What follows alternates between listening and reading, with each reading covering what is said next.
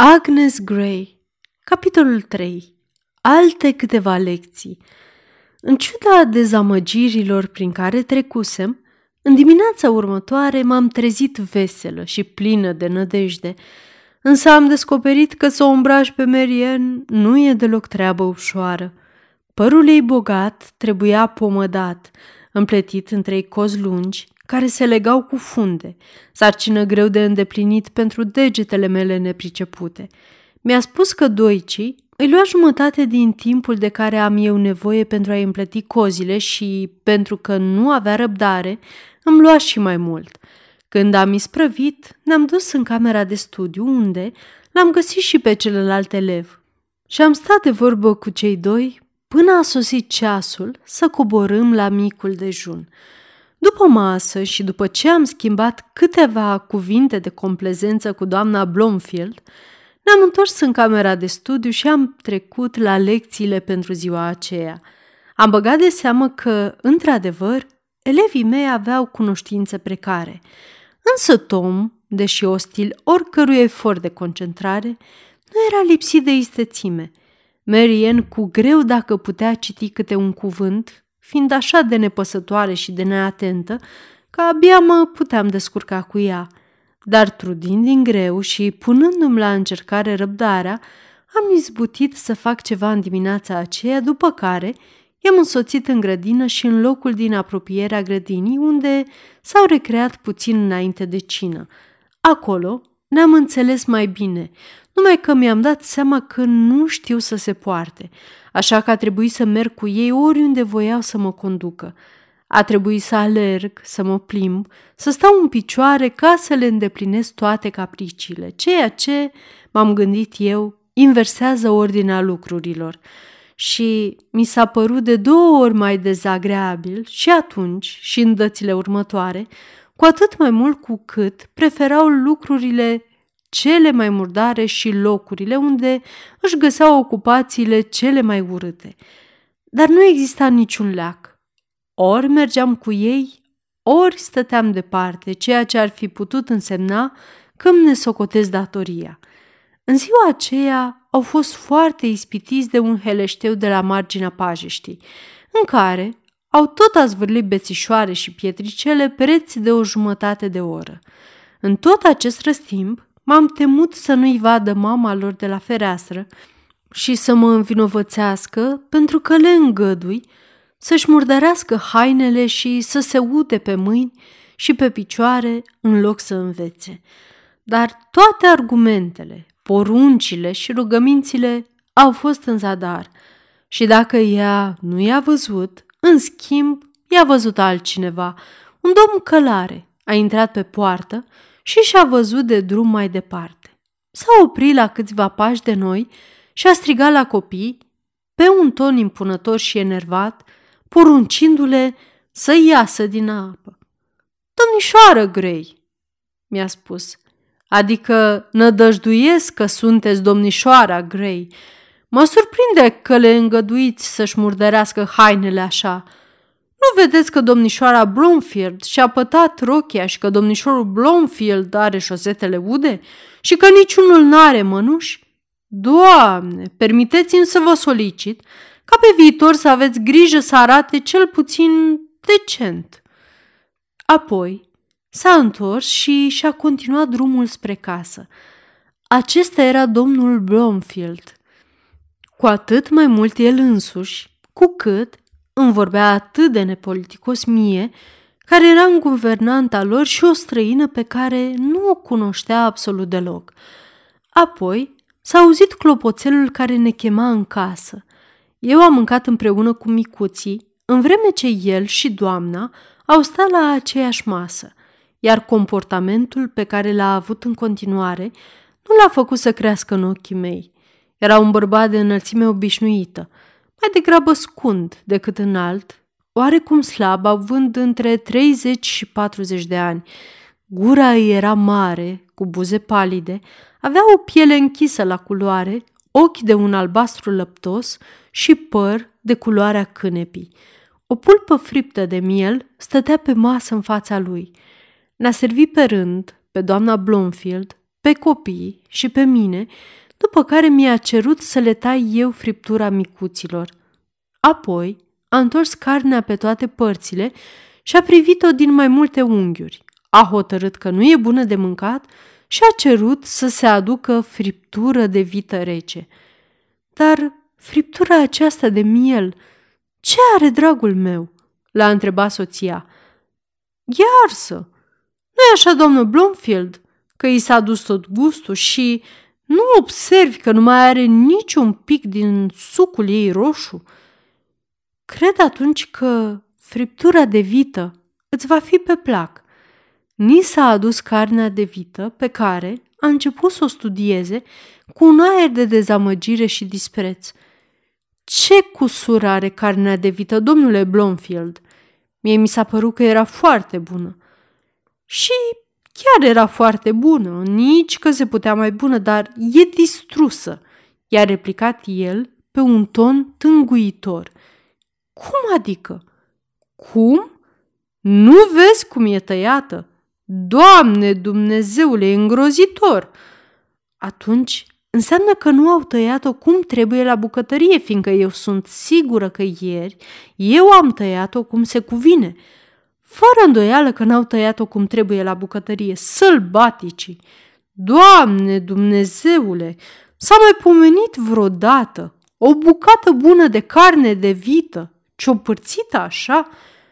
Dar să țineți minte că de aici încolo nimeni de la bucătărie nu trebuie să se atingă de un fel de mâncare decent care pleacă de la această masă. Să nu uiți, doamnă Blomfield! Deși carnea era într-o stare dezastruoasă, domnul a izbutit să-și ștaie câteva bucăți delicate și a mâncat câteva dintre ele fără să scoată un cuvânt.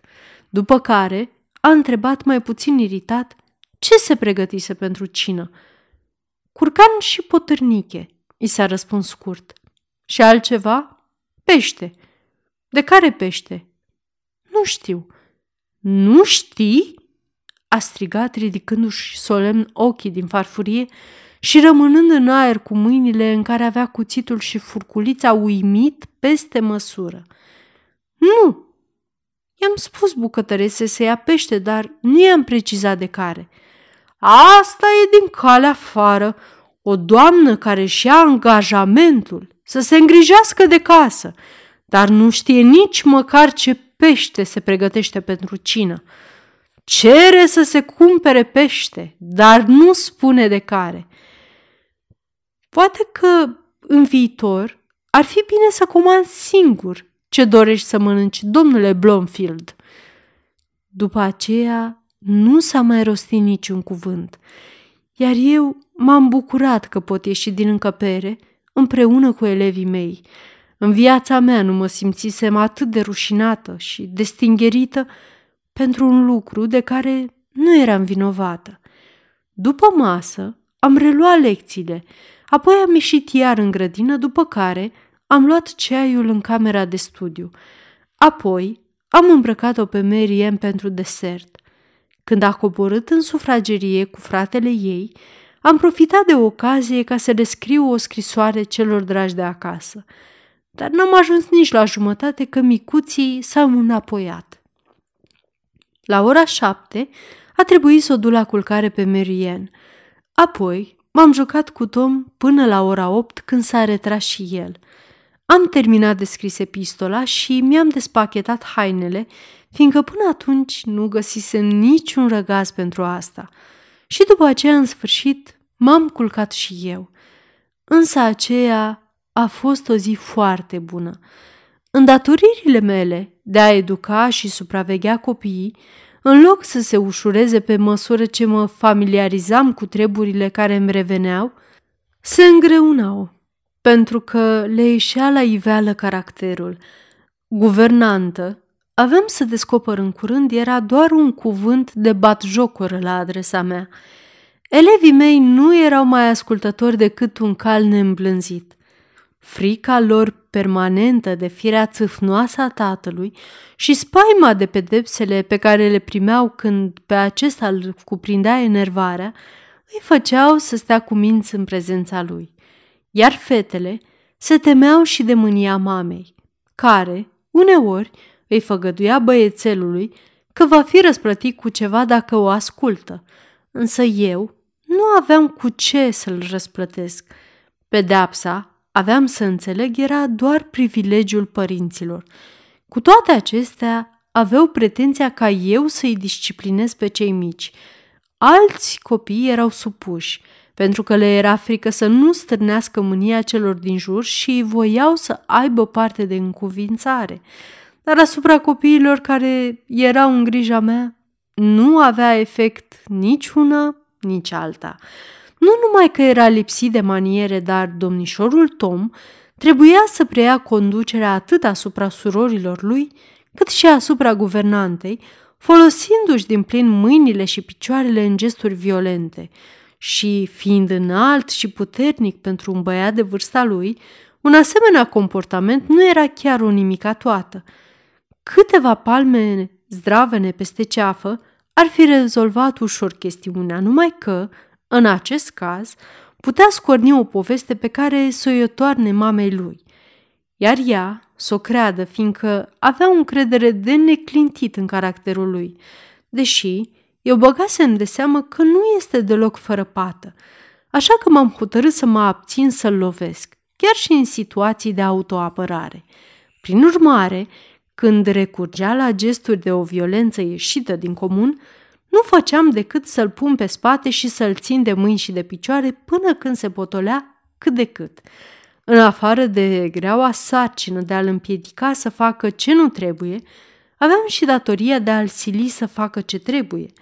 Deseori, refuza categoric să învețe, să-și repete lecțiile sau chiar să arunce o privire în carte.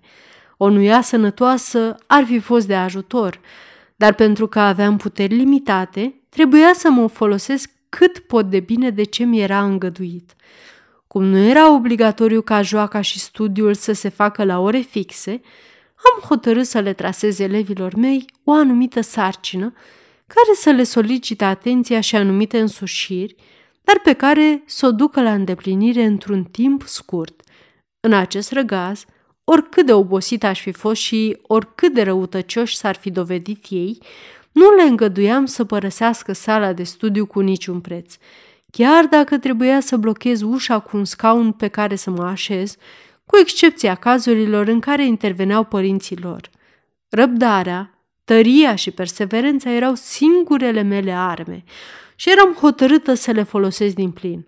Eram neînduplecată în ideea de a-mi respecta amenințările și făgăduielile, așa că trebuia să fiu precaută cu amenințările și să nu promit ceva ce nu pot duce la îndeplinire. Mă străduiam ca nu cumva să-mi ies din fire fără rost și să nu mă las copleșită de mânie. Când se comportau suportabil, eram cât de bună puteam să fiu și mă arătam înțelegătoare când venea vorba să deosebesc comportamentul cuvincios de cel necuvincios. Cădeam la înțelegere cu ei ușor și metoda dădea roade. Când îi mustram sau nu mă înduplecam să le fac pe plac, după ce făceau o greșeală mare, eram mai degrabă întristată decât furioasă. Le explicam pe înțelesul lor micile imnuri și rugăciuni. Seara, când își făceau rugăciunile și își cereau iertare pentru jignirile aduse, le aduceam aminte de păcatele săvârșite peste zi, pe un ton solemn, dar cu bunătate, ca să nu se nască în ei împotrivirea. Pe cei neascultători îi pedepseam punându-i să rostească anumite rugăciuni de căință. Pe cât îmi stătea în putință, îi învățam tot felul de lucruri, vorbindu-le în așa fel încât să-i amuz, în aparență numai pentru a-i desfăta. Nădăjduiam astfel că, în timp, să le fiu de folos lor și să câștig bunăvoința părinților. Și de asemenea, să-i conving pe cei de acasă că nu sunt atât de lipsită de pricepere și înțelepciune cum cred ei. Știam că trebuie să înfrunt greutăți însemnate, dar mai știam, sau cel puțin credeam, că acestea pot fi depășite cu răbdare infinită și stăruință, iar seara și dimineața mă rugam fierbinte la Dumnezeu să mă ajute să izbutesc. Dar fie pentru că micuții erau cu neputință de dat pe brazdă, fie că părinții lor nu erau rezonabili, fie pentru că ideile mele erau greșite sau nu reușeam eu să le pun în practică, bunele mele intenții și asiduam strădanie nu păreau să ducă decât la amuzamentul copiilor și la nemulțumirea părinților lor, iar pentru mine era un chin. Educarea copiilor era o sarcină împovărătoare atât pentru trup cât și pentru minte. Trebuia să-i prind, să-i car sau să-i trag la masă și, deseori, să-i țin cu forța până se termină lecția. Pe Tom îl puneam adesea la colț și mă așezam pe un scaun în fața lui cu o carte din care trebuia să citească sau să redea o anumită lecție, înainte să-i dau drumul. Nu avea suficientă putere să mă împingă cu scaun cu tot, așa că se tot smucea și se schimonosea în strâmbături grotești de nemai văzut, fără îndoială amuzante pentru un martor din exterior, dar nu pentru mine, țipând din toți rărunchii și scoțând strigăte jalnice, astfel încât să pară că plânge, dar fără să verse nicio lacrimă.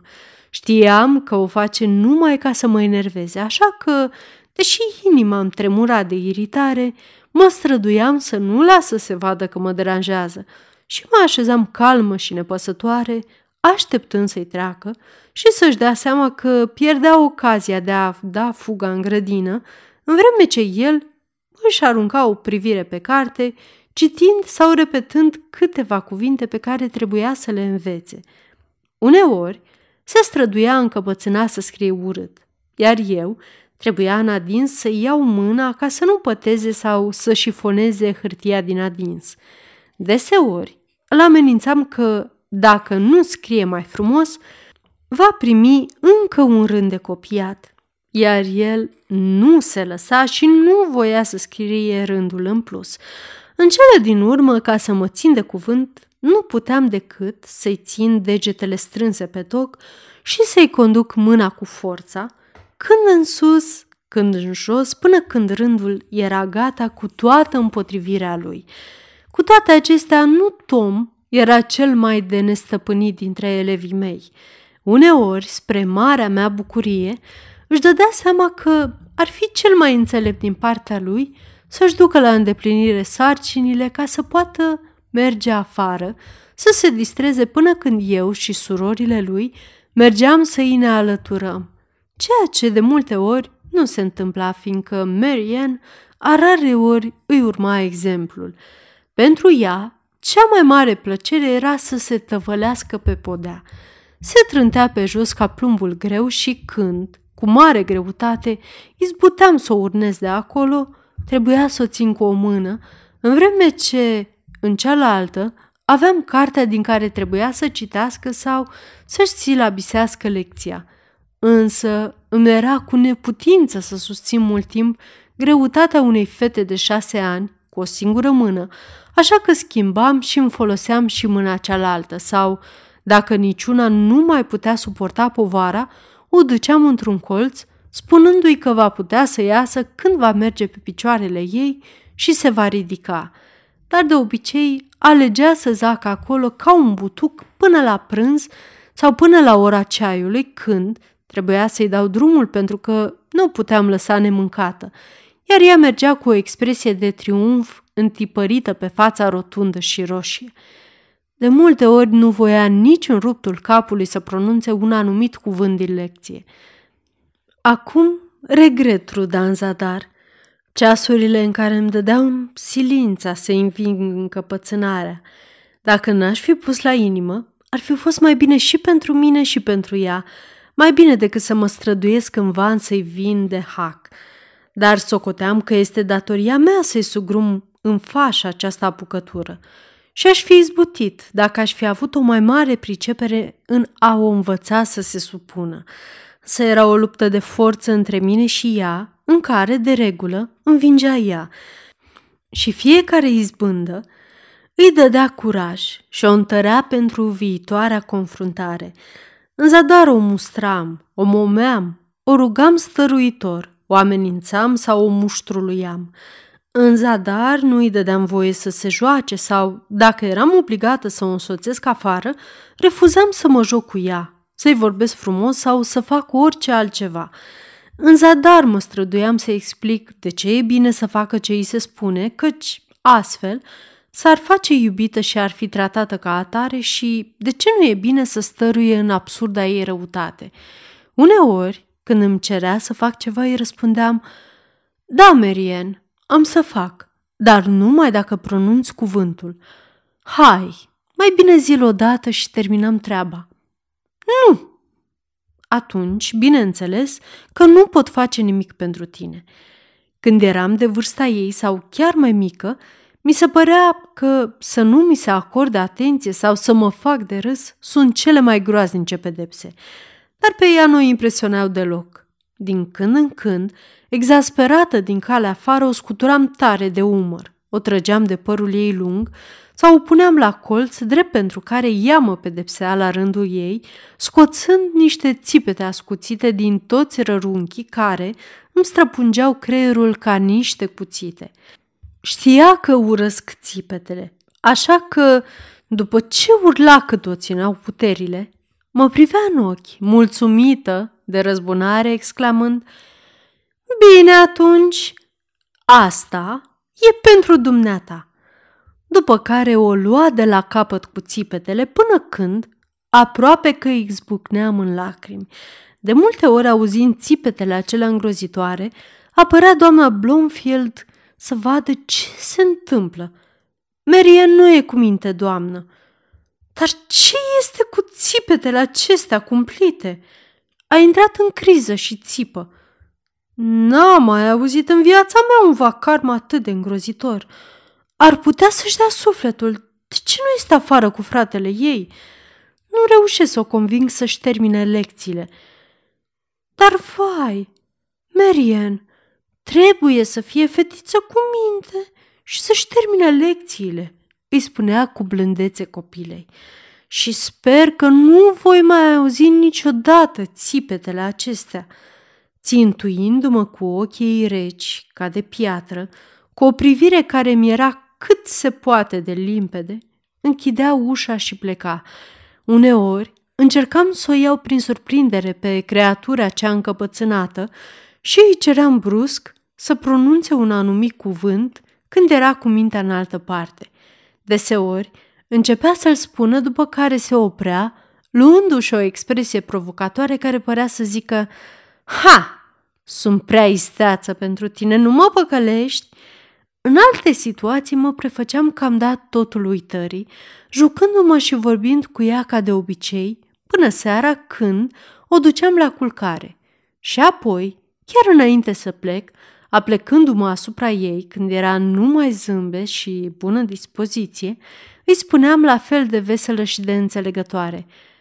Hai, Marian, acum, Spunem cuvântul înainte să te sărut de noapte bună. Hai, fii fetiță cu minte și spune-l. Nu vreau. Atunci nici eu nu pot să te sărut. Nu-mi pasă. Degeaba îi arătam că sufăr.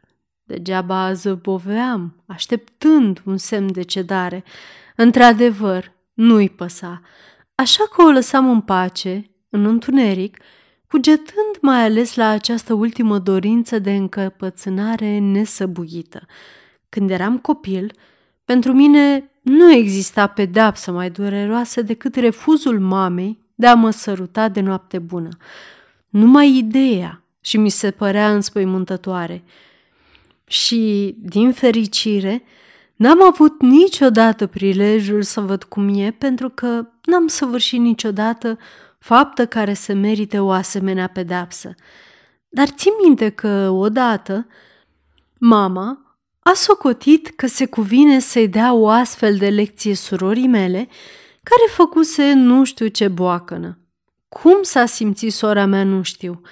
Însă lacrimile pe care le-am vărsat din compasiune și felul în care am suferit pentru ea, nu le voi uita niciodată. O altă apucătură a lui Marianne care îmi dădea bătaie de cap era obiceiul de a alerga prin camera nou născuților ca să se joace cu surorile cele mici și cu Doica. Era ceva firesc, numai că era împotriva voinței mamei ei, iar eu, desigur că nu îi îngăduiam și mă străduiam să o țin lângă mine. Dar nu făceam decât să-i stârnesc și mai mult dorința de a intra în camera micuților și, cu cât îmi dădeam silința mai mult să o țin la distanță, cu atât se ducea mai des și stătea mai mult spre marea nemulțumire a doamnei Blomfield, care știam bine avea să dea vina pe mine. O altă încurcătură prin care treceam era îmbrăcatul de dimineață. Uneori nu voia să se spele, alteori nu se lăsa îmbrăcată decât cu o anumită rochiță care, știam, nu era pe placul mamei ei, iar alteori țipa și o zbughea cum mă apropiam de părul ei. După ce, cu multă strădanie și trudă, izbuteam să o aduc în sfârșit jos, micul dejun era pe terminate. Mami se uita lung la mine și, de la tati, primeam observații prin care își arăta nemulțumirea. Dacă nu se refereau la mine, făceau aluzie la îndatorirea mea, fiindcă nimic nu îi irita mai mult decât lipsa de punctualitate la masă. Apoi, Printre lucrurile mărunte care o enerva pe doamna Blomfield, se număra și incapacitatea mea de a o mulțumi în ceea ce privește înfățișarea fiicei ei. Iar părul copilei nu era niciodată îndeajuns de bine pieptănat ca să iasă în lume. Din când în când, unul dintre cele mai dure reproșuri de care aveam parte era să facă ea însăși pe slujnica și să o îmbrace pe Mary Ann, după care să se plângă amarnic de o asemenea bătaie de cap. Când a intrat pentru prima oară în camera de studiu, am sperat că micuța Fanny va fi cel puțin blândă și inofensivă. Mai că în câteva zile, dacă nu chiar ceasuri, iluzia mi s-a spulberat. Am descoperit că, deși micuță, era o creatură rea neascultătoare, de dată la minciuni și înșelătorii, care își folosea îngrozitor de mult armele preferate când venea vorba de atac și apărare. Îi scuipa în față pe cei care nu erau pe plac și mugea ca un vițel dacă nu-i se îndeplineau dorințele nesăbuite. Însă, în prezența părinților, era de obicei destul de liniștită, iar ei erau impresionați că au un copil deosebit de cuminte, deși tertipurile îi reușeau, iar când zbiera, cei doi părinți începeau să suspecteze că ar fi din cauza că eu m-aș purta aspru și nedrept cu ea, când, în cele din urmă, firea ei urâtă a ieșit la iveală și a fost limpede chiar și pentru ei, am avut sentimentul că mă consideră vinovată pe mine – ce neascultătoare se face Fanny!" îi spunea doamna Blomfield soțului.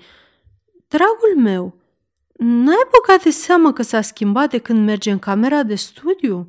În curând va fi la fel de rea ca ceilalți doi. Și, deși o spun cu părere de rău, comportamentul lor s-a înrăutățit în ultima vreme. Într-adevăr, răspundea soțul, și eu sunt de aceeași părere – am crezut că o guvernantă îi va aduce pe drumul cel bun. Dar din potrivă, merg din rău în mai rău. Nu știu cum stau la învățătură, dar în ceea ce privește comportamentul, nu bag de seamă în nicio ameliorare.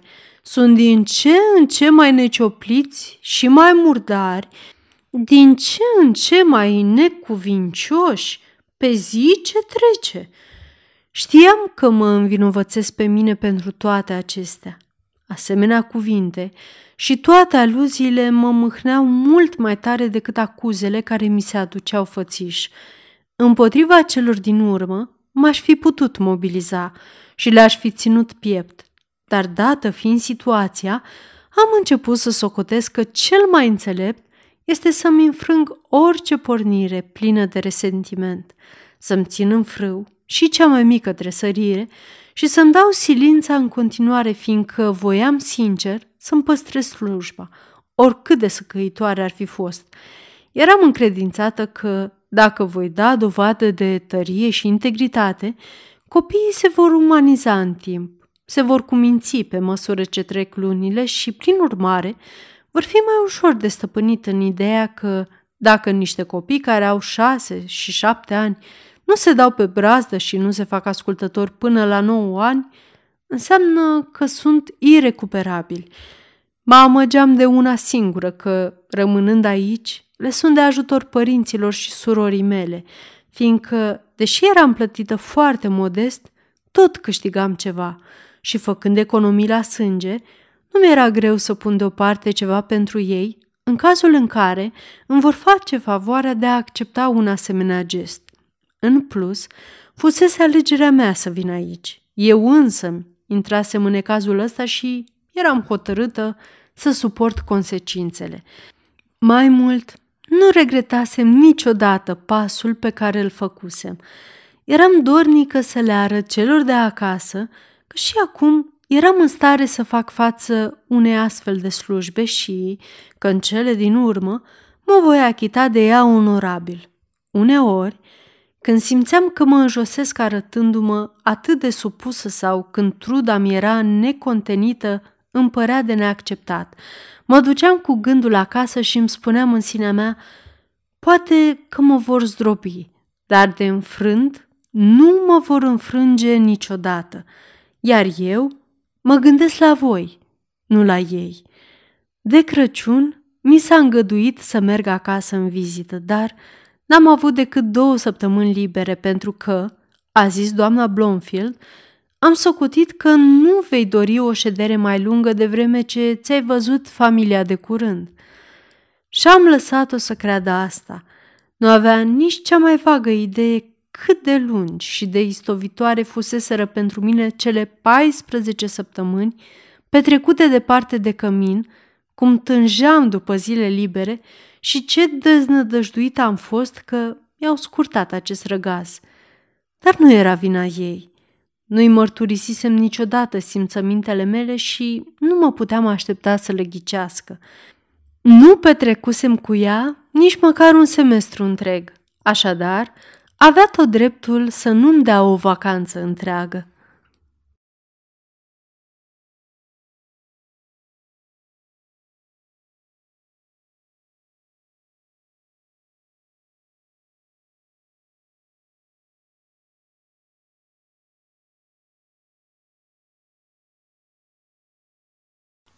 Aceasta este o înregistrare Cărțiaudio.eu. Pentru mai multe informații sau dacă dorești să te oferi voluntar, vizitează www.cărțiaudio.eu.